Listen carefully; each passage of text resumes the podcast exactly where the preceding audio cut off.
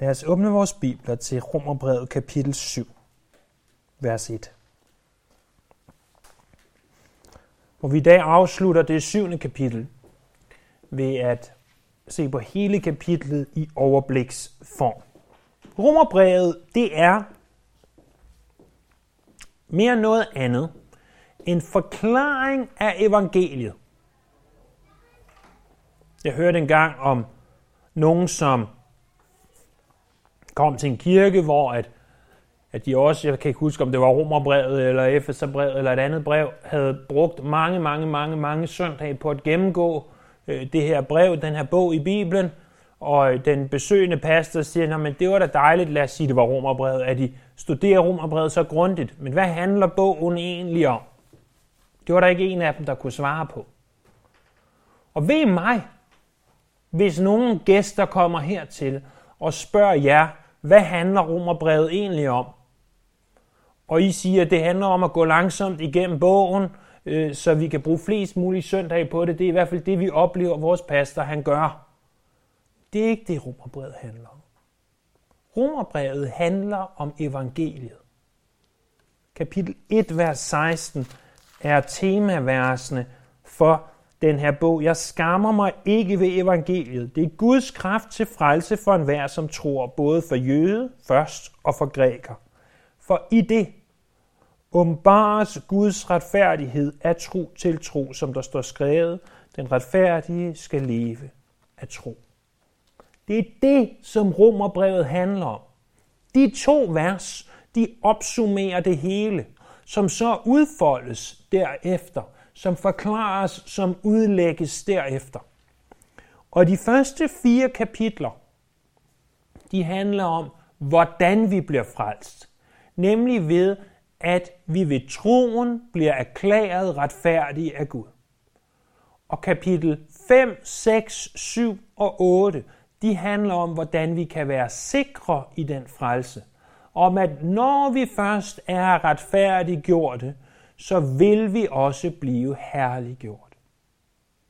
Så er der ikke nogen vej udenom. Så er vi sikre i Herren Jesus Kristus. Og det handler i særdeleshed kapitel 5 om. Og så handler det kapitel, som vi kommer til næste søndag, om det her kapitel 8. De to handler i særdeleshed om, at hvis vi er i Kristus, så er vi sikre.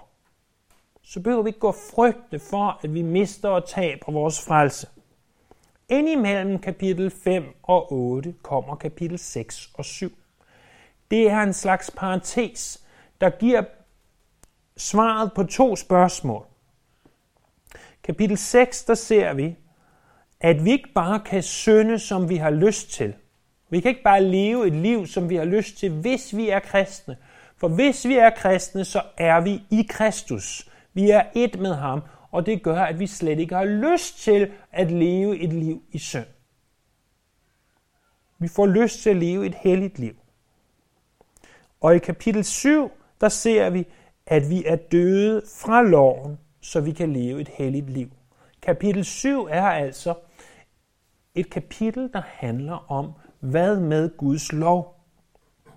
Der henvises i kapitel 7 til ordet lov hele 23 gange. Og det må blive tydeligt for enhver, at loven er central for det her kapitel. At ingen bliver retfærdige ved loven, det fremgår klart af kapitel 3, vers 20. Vi er ikke længere under loven, kapitel 6, vers 14. Men hvis vi ikke er under loven, hvis vi ikke bliver retfærdige med loven, så opstår spørgsmålet naturligt, hvad så med loven? Hvad så med Guds lov? Skal vi krølle den sammen og smide den ud? Eller har den en betydning? En måde at anskue kapitel 7 på er ved, at der er tre forskellige måder, hvorpå folk relaterer til loven. Og parallelt med, at vi ser de tre måder, så lærer vi mere om den lov, som Gud har givet os. Den første af de måder, som mennesker relaterer til loven på, den ser vi i vers 1-6. Den kan vi kalde den legalistiske måde. Eller vi kan også se det som den kristnes forhold til loven. Prøv at lytte, mens jeg læser. Romerbrevets 7. kapitel, vers 1-6.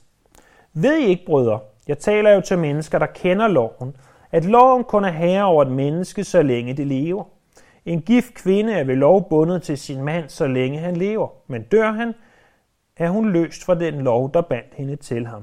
Hun vil altså stå som ægteskabsbryder, hvis hun bliver en andens, mens hendes mand er i live, men dør han, er hun fri fra loven, så at hun ikke er ægteskabsbryder ved at blive en andens. Så også I, mine brødre, gjort døde for loven ved Kristi læme, for at I skal tilhøre en anden, ham der er opstået fra de døde. Og vi bærer frugt for Gud, for dengang vi var i kødet, var de syndige lidenskaber, som loven kalder frem, virksomme i vores lemmer, så vi bar frugt til døden. Men nu er vi løst fra loven og er døde fra det, vi før var fanget i, så at vi er tjenere i åndens nye liv og ikke i bogstavens gamle.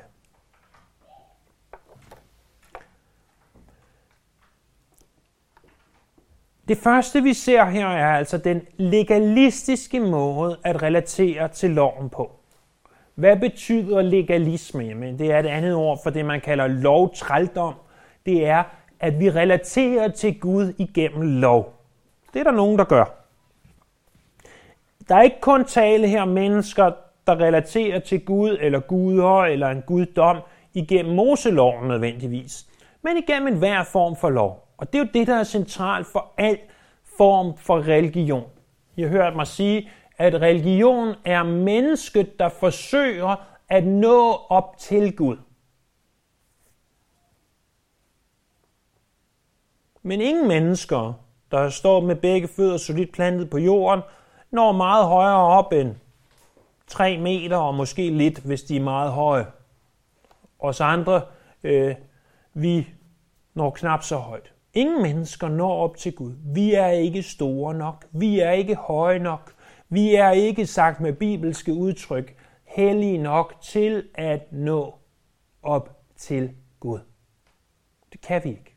Det er religion. Hvad er så religion? Hvad gør man for at nå op til Gud? Jamen i nogle religioner, der tager de på pilgrimsvandring. De faster. De beder x antal gange dagligt. De læser. De samles. De gør gode gerninger. Og, og det er sådan set næsten underordnet, om vi taler om jødedommen, om islam, eller for den sags skyld om nogle af de andre større verdensreligioner, så er mange af de her ting går igen. Problemet er bare, at du kan gøre gode gerninger fra nu af og til dommedag. Det vil aldrig gøre dig god nok. Det er som at prøve at nå op til Gud. Det kan ikke lade sig gøre. Hvis vi tog hele menneskeheden og lavede en konkurrence om at se, hvem der kunne hoppe længst, og, og, og vi bare øh, tog en tur over til Vesterhavet, og, og vi står der på stranden, og vi tager tilløb. Nogle af jer, I vil kunne nå en 2-3 meter ud i, landet, ud i vandet, hvis I hopper godt. Og så andre vi vil dårligt nok kunne sætte af fra strandkanten, før vi plumper i igen. Og hvis vi tager verdens bedste længdespringer, hvad kan de så? En, måske 8, måske 10 meter, jeg ved ikke, hvad rekorden efterhånden er op på, men det er noget af den stil. Men det er jo ligegyldigt. De plumper stadig ned i vandet. Ingen af dem når til England ved at hoppe fra Vesterhavet og direkte ud i vandet. Vi alle sammen rammer i vandet. Alle har mistet øh, herligheden fra Gud. Alle har syndet. Ingen når målet. Uanset hvor mange gode gerninger, uanset hvor langt du hopper, så når du ikke langt nok.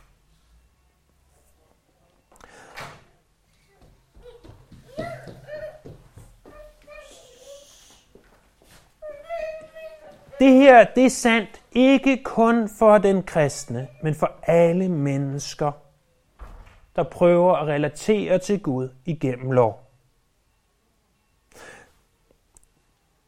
Derfor bliver vi nødt til at forstå, at hvis du har en person, der dør, så giver det ikke mening at prøve at sætte den person i fængsel og sige, nej, hvor har du opført dig dårligt, nu ryger du i fængsel. Kommer du til at sidde bag trammer, for en død person er ligeglad med at sidde i fængsel. Loven vil ikke længere kunne røre ham. Og Paulus understreger, at vi er døde over for loven. Vi er ikke længere under dens autoritet. Og han illustrerer det sådan her. Han siger, forestil dig, at du er gift. Og du er gift, og så længe du er gift, så er du bundet til den, du er gift med. Men hvis den, du er gift med, dør, så er du ikke længere bundet. Så er du fri til at gifte dig igen, siger han. Det her er ikke nødvendigvis en lære om øh, gift og skilsmisse og alt muligt andet. Det er bare en illustration om, at sådan er det. Ikke bare ifølge Moseloven, men ifølge al mulig form for lov. Så siger han på samme måde, så I døde over for loven. Og fordi I døde over for loven, og fordi I oprejst igen, så vil I kunne gifte jer igen i det her tilfælde med Jesus Kristus. Vi er nemlig frie til at gifte os igen. Øh, som vi kunne udtrykke det, så var vi engang gift med herrelov. Så dør vi heldigvis, for herrelov, han var ikke særlig rar at være gift med. Og så gifter vi os med her noget. Mange de tror, at de kan komme til Gud ved at overholde loven. Ved at tage et sæt ydre regler og sige, hvis bare jeg gør sådan her, så vil Gud se mig som god nok.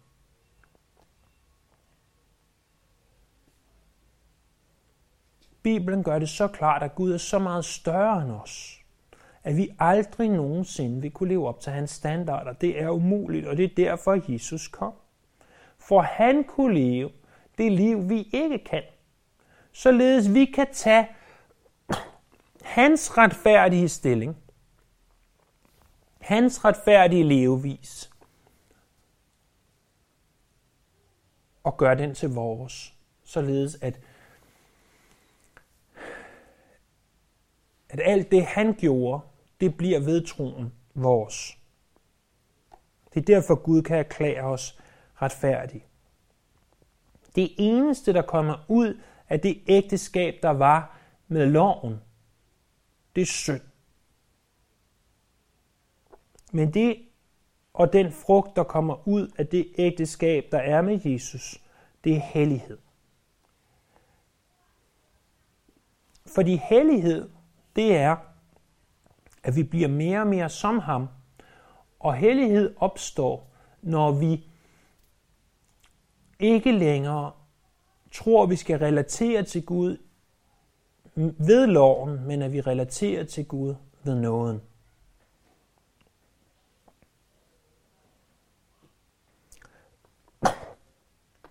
Her ser vi den kristnes forhold til loven. Ikke at vi er gift med loven. Ikke at vi kan blive frelst ved loven, men at vi bliver frelst ved noget. Ikke ved at gøre gerninger, men ved at tro. Det er en måde at relatere til loven på.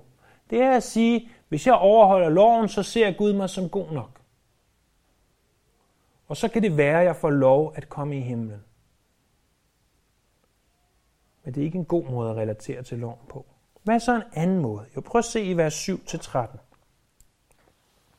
Hvad skal vi da sige? Er lovens synd? Aldeles ikke. Men synden kom jeg først til at kende gennem loven. Begæret vidste jeg ikke af, før loven sagde, du må ikke begære. Men med budet fik synden et påskud og vagte alt slags begær i mig, for uden lov er synd død.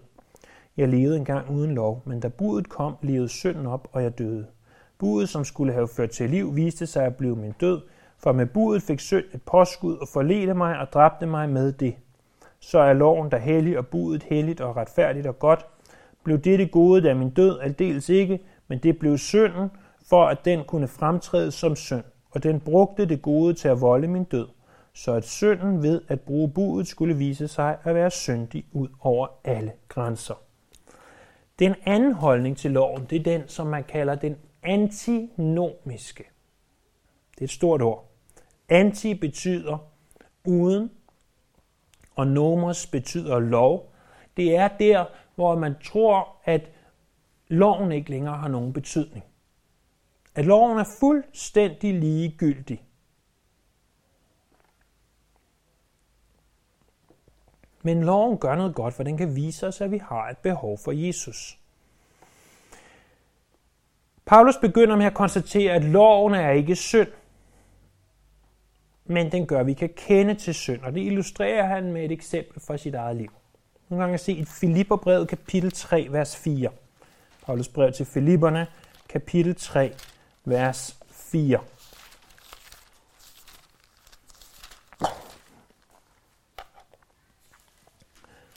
Paulus skriver, og dog også jeg har noget at stole på selv i det ydre. Hvis nogen anden mener at kunne stole på noget ydre, så kan jeg det endnu mere. Hvis, hvis nogen har levet op til loven i det ydre, så er jeg den, der har gjort det bedst. Jeg er for det første omskåret på 8. dagen, for det andet Israelit af fødsel, for det tredje er Benjamin stamme, for det fjerde hebræer og hebræer, for det femte er lovtro fra især, for det sjette ivrig forfølger kirken, og for det syvende uangribelig i lovretfærdighed. Han sagde, hvis nogen i den jødiske lørdagsskole, det kan jo næppe hedde søndagsskole, når det var om lørdagen, hvis nogen i den jødiske lørdagsskole skulle have fået flest guldstjerner, så havde det været mig. Hvis nogen skulle have flest striber på sine skuldre, så var det mig. Hvis nogen skulle kunne have arbejdet sig ind i himlen ved sine gode gerninger, så var det mig.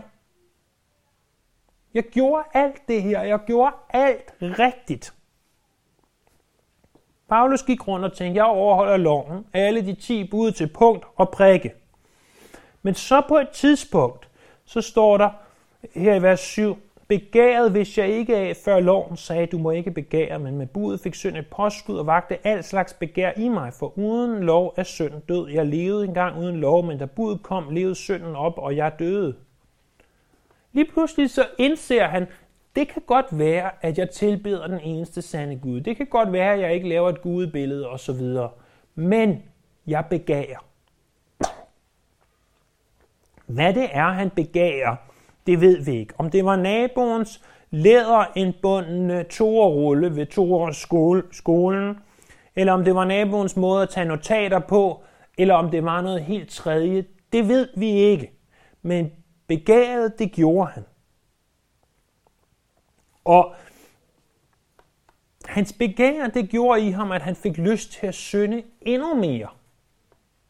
Det, det har vi blandt andet talt om, kan illustreres ved det her med, når vi ser et skilt, hvorpå der står nymalet, en lov, lad være med at røre ved den her væg, for den er nymalet, så har vi alle sammen lyst til at gå og mærke på den, og se, er det nu også rigtigt, den er nymalet? For vi må jo helst ikke røre ved den, men vi får faktisk lyst til det, fordi loven siger det. Og når loven sagde til Paulus, du må ikke begære, så tænkte han, lad mig begære endnu mere. Det betyder ikke, siger at loven i sig selv er ond eller dårlig. Tværtimod så er den hellig. Den er noget specielt, den er noget unikt, noget du ikke finder andre steder. Det er det, der står der i vers 12, så er loven der hellig, og budet er helligt, retfærdigt og godt. Det er en skam, at så mange kristne, eller måske snarere såkaldt kristne, de siger, at loven er uden betydning i den kristnes liv. Det er jo sandt, at vi på ingen måde bliver frelst ved loven.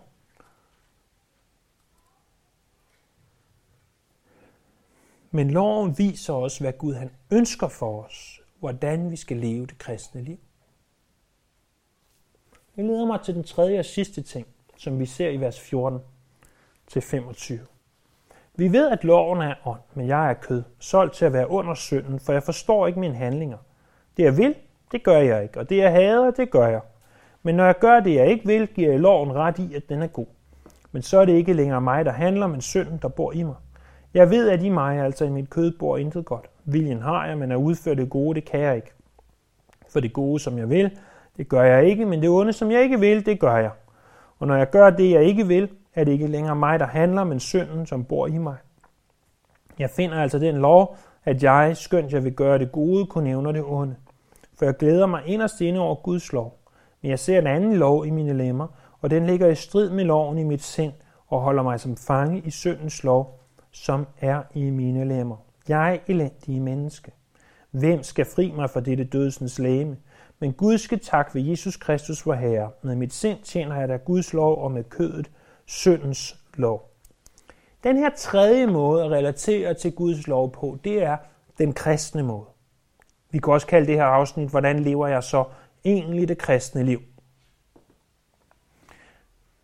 Øh, Paulus har allerede konstateret, at man kan ikke leve sit liv efter loven, fordi man vil fejle på et eller andet punkt. Lovens formål er ikke, at vi skal frelses ved den. Lovens formål er, at vi skal forstå, at vi har behov for Jesus.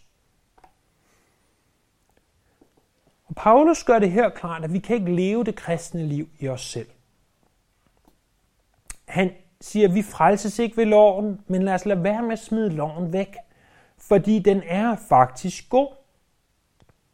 Og her i vers 14 til 25, der siger Paulus, jeg har været kristen i omkring 25 år nu, og dagligt oplever jeg en kamp i mit indre. Det er en kamp, hvor jeg på den ene side ønsker at leve op til Guds lov, men på den anden side, så kan jeg ikke. Og jeg forstår ikke det her. Jeg ved godt, der er en masse ting, jeg skal holde mig fra, der er en masse ting, jeg burde gøre, men der er den her konflikt i mig. Og det ord konflikt, det er et vigtigt ord i den her sammenhæng. Og så siger han mere eller mindre det samme tre gange. Først i vers 14 til 17, så i vers 18 til 20, og så i vers 21-23.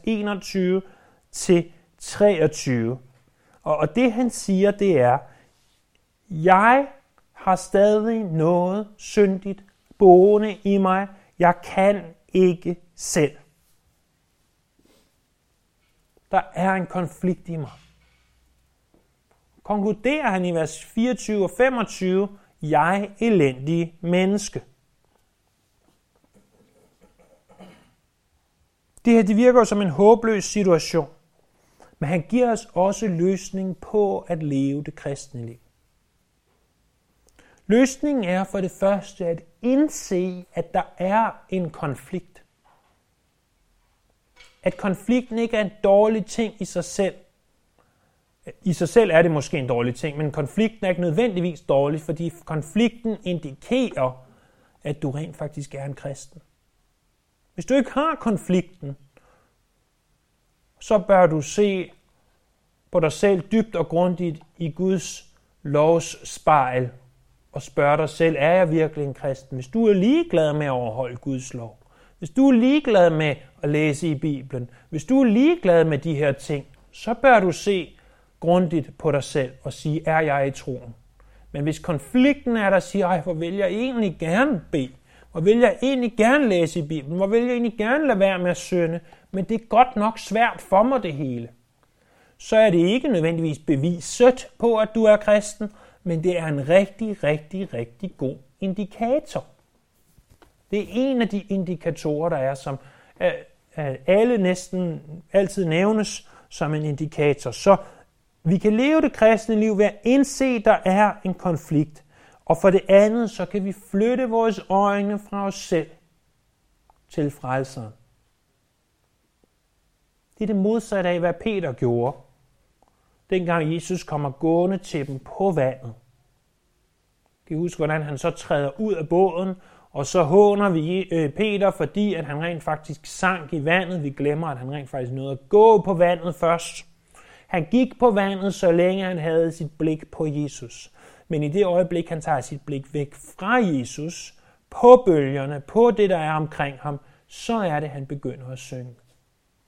Og hvis dit blik er på, hvor elendigt et menneske du er, hvor svært det er for dig at leve op til Guds lov, hvor dårlig en kristen du selv går rundt og siger, du er, så kan du være helt sikker på, så synker du. Ikke at du går fortabt. Ikke at du mister din frelse. Men du vil leve et liv, hvor du går med lidt nøddøget nakke og tænker, åh, det er svært det hele. Du bliver nødt til at rette dit blik på Jesus. Du bliver nødt til dagligt. Nej, timeligt. Nej, hvert minut eller sekund at bede ham om hjælp. Og sige, jeg kan ikke det her, Jesus. Vil du ikke nok hjælpe mig med ikke at synde? Vil du ikke nok hjælpe mig med at gøre det, der er ret? Jeg har så svært ved at sætte mig og læse bare tre minutter i min bibel. Vil du ikke nok hjælpe mig med det? Vil du give mig lyst til det? Vil du give mig lyst til at bede, så jeg kan lade være med at bede? Vil du ikke fjerne lysten til den her synd? For jeg vil så gerne være mere som dig. Det er måden at leve det kristne liv på. Og det er den kristnes tilgang til loven. Det er, at loven er øh, ikke noget, vi bliver frelst ved, lovtrældom. Loven er ikke noget, der bare skal smides ud. Den antinomiske tilgang, hvor vi kan sige, det er ligegyldigt, vi kan leve, som vi har lyst til. Nej, loven er noget, som er godt og helligt. Noget, som kan bruges, men ikke noget, som du og jeg kan overholde i os selv. Det er umuligt. Vi har brug for, at Helligånden udarbejder det her i os. Og det er også derfor, når vi kommer til kapitel 8 næste søndag, vil vi se, at kapitel 8 handler om livet i Helligånden. Om hvordan et Helligånden han arbejder i os, for at vi kan være mere som Jesus.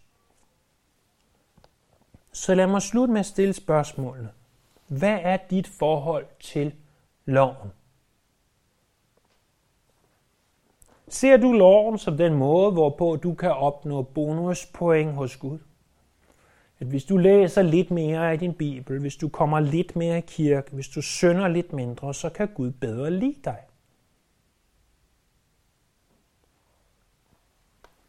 At Gud med andre ord er som den kosmiske julemand, der har en liste og dobbelttjekker den, og ser om du har været en sød lille pige eller dreng i år, eller om du har været en slem lille dreng og pige i år. Og din julegaves størrelse afhænger af, hvor godt du har gjort det. Er det din måde at relatere til Gud på?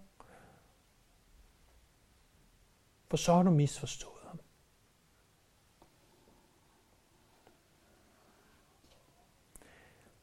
Eller er din måde og dit forhold til loven, at det kan være ligegyldigt? Du behøver ingen lov. Du er hævet over loven. Du er bedre end loven. Jamen, loven skal jo pege dig til Jesus. Loven skal pege dig til, at du har behov for ham. Og loven er hellig. Og budet helligt og retfærdigt og godt. Loven fejler ikke noget. Hvis, hvis du går rundt og siger, jeg er kristen, loven det er det gamle testamente. Jeg er kristen. Jeg har kun brug for det nye testamente. Så har du misforstået, hvad lovens formål er. Så lever du måske antinomisk. Du lever måske uden lov. Du har misforstået, hvor hellig Gud han er. Eller er dit måde at relatere til loven på, du godt ved, at du kan ikke overholde den. Og det plager dig. Det piner dig. Du bryder dig ikke om synden i dig selv. Og hver gang du synder, så tænker du, åh, hvorfor kan jeg ikke lade være? Jeg har jo ikke lyst til at tænke sådan om min næste. Jeg har jo ikke lyst til at gøre det her. Eller hver gang du får øh, sprunget din bibellæsning lidt for let henover, eller din kirkegang, eller din bøn, at så tænker du, Åh, hvorfor kunne jeg ikke bare være lidt bedre til de her ting? Og så husker du på, det er jo rigtigt. Det er jo rigtigt at læse sin Bibel. Det er rigtigt at bede. Det er rigtigt at lade være med at synde. Men hvis du tror, at du selv kan mande dig op til det, hvis du tror, at hvis du retter ryggen nok, så kan du gøre det her i dig selv, så tager du ganske, ganske grueligt fejl fordi du vil fejle. Hele øh, det, det kan jo illustreres af den måde, som, som mange af os, vi hver eneste nytår laver nytårsforsæt om alt muligt mærkeligt. Og de fleste af de nytårsforsæt, dem ved vi godt, de holder aldrig nogensinde ret meget længere. Nogle af jer den 3. 4. januar, og for nogle af jer måske ud til slutningen af januar, hvis I er rigtig gode. Det er jo fordi, der er masser af ting i livet. Ikke bare de åndelige ting, men der er der masser af ting i livet, der er svære, hvor det er emotion, eller tabe sig, eller blive bedre til at tage sig af sin familie, eller hvad det nu er.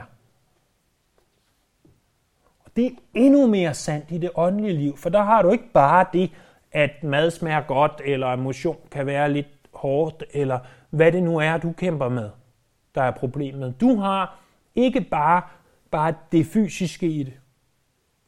Du har kødet, der modarbejder dig, du har verden, der modarbejder dig, og du har satan, der modarbejder dig. Alle odds er imod dig. Derfor er det da klart, at det at sætte sig ned og læse i sin bibel, kan da virke så frastødende frem for det at kaste sig ned på sofaen med en stor pose chips, og så bare tænde for den seneste serie og se den.